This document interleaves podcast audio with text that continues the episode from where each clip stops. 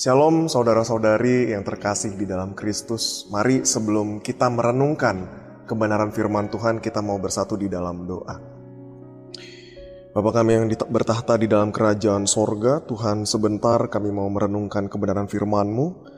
Tuhan sentuh hati dari setiap pribadi lepas pribadi dan pimpin pemberitaan firman pada hari ini boleh menjadi berkat untuk setiap kami. Biarlah Engkau berikan kami telinga untuk mendengar. Di dalam nama Yesus kami berdoa dan mengucap syukur. Amin. Bapak Ibu Saudara, uh, renungan bacaan Alkitab hari ini terambil dari satu Raja-Raja pasalnya yang ke-8 ayat 54 sampai 66. Tetapi hari ini kita hanya akan memfokuskan dan membaca ayat 56 sampai 58 saja. Saya menghibau saudara setelah dari sini boleh membaca keseluruhan dari bagian perenungan kita. Demikian firman Tuhan. Terpujilah Tuhan yang memberikan tempat perhentian kepada umatnya Israel tepat seperti yang difirmankannya dari segala yang baik yang telah dijanjikannya dengan perantaraan Musa hambanya. Tidak ada satupun yang tidak dipenuhi. Kiranya Tuhan Allah kita menyertai kita sebagaimana ia telah menyertai nenek moyang kita.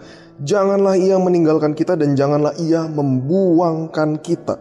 Tetapi hendaklah dicondongkannya hati kita kepadanya untuk hidup menurut segala jalan yang ditunjukkannya dan untuk tetap mengikuti segala perintahnya dan ketetapannya dan peraturannya yang telah diperintahkannya kepada nenek moyang kita.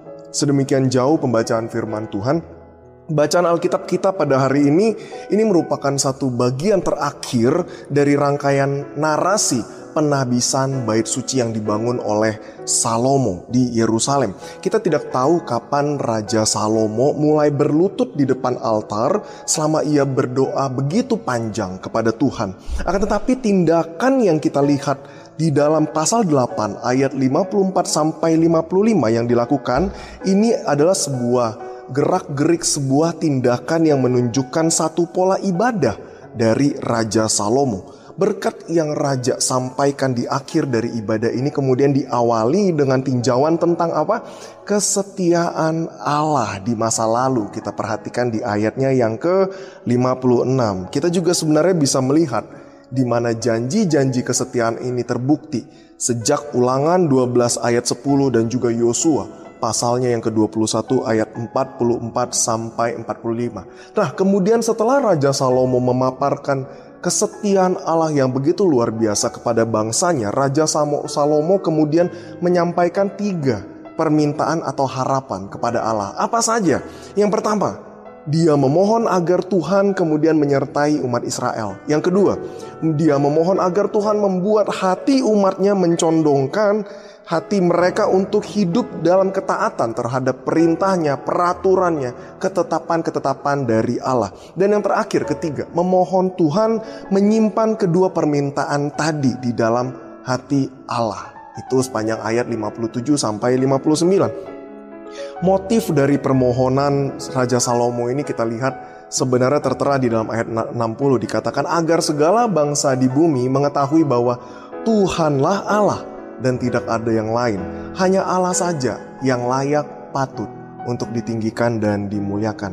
Maka dari itu setelah Salomo menyampaikan ketiga permohonan ini, Raja Salomo kemudian mendorong umat Israel untuk juga sebaliknya mengabdi kepada Tuhan dengan sepenuh hati, serta mengungkapkan pengabdian itu di dalam menaati segala perintah Allah. Dorongan ini kita bisa lihat dan kita bagi juga ke dalam tiga bagian kalimat perintah untuk hidup berpaut pada Tuhan. Yang pertama, pengabdian dengan sepenuh hati. Kemudian, pengabdian dengan hidup menurut segala ketetapannya.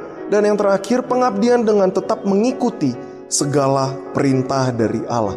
Dan dorongan pengabdian ini sebenarnya didasarkan hanya pada satu alasan Bapak Ibu Saudara sekalian di ayat 56 yang sudah tadi kita baca bersama yaitu karena Allah sudah terlebih dahulu setia menunjukkan kesetiaannya memenuhi janji-janjinya kepada bangsa Israel yaitu mereka akan tentram diam di negeri yang dijanjikan Allah sejak dari nenek moyang mereka Abraham di dalam satu Raja-Raja 856 Ulangan 12:10, Yohanes 21 ayat 44 sampai 45. Maka atas dasar kesetiaan Allah kepada Israel, sebaliknya Raja Salomo pun mendorong umatnya untuk kembali untuk setia kepada Allah di ayat 58 yang ditunjukkan dalam bentuknya seperti apa.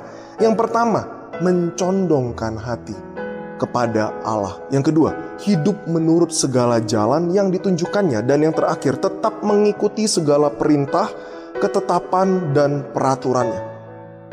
Bapak Ibu Saudara, kesetiaan Tuhan atas janjinya seharusnya menjadikan kita yang disebut anak-anak Allah ini juga mencondongkan hati kita kepada Allah dan kemudian taat kepada perintahnya. Kesetiaan Tuhan seharusnya mendorong kita juga untuk setia kepada Tuhan. Maka pertanyaannya bagaimana caranya? Dari firman hari ini kita belajar setidaknya dua hal yang boleh kita renungkan dan aplikasikan bersama.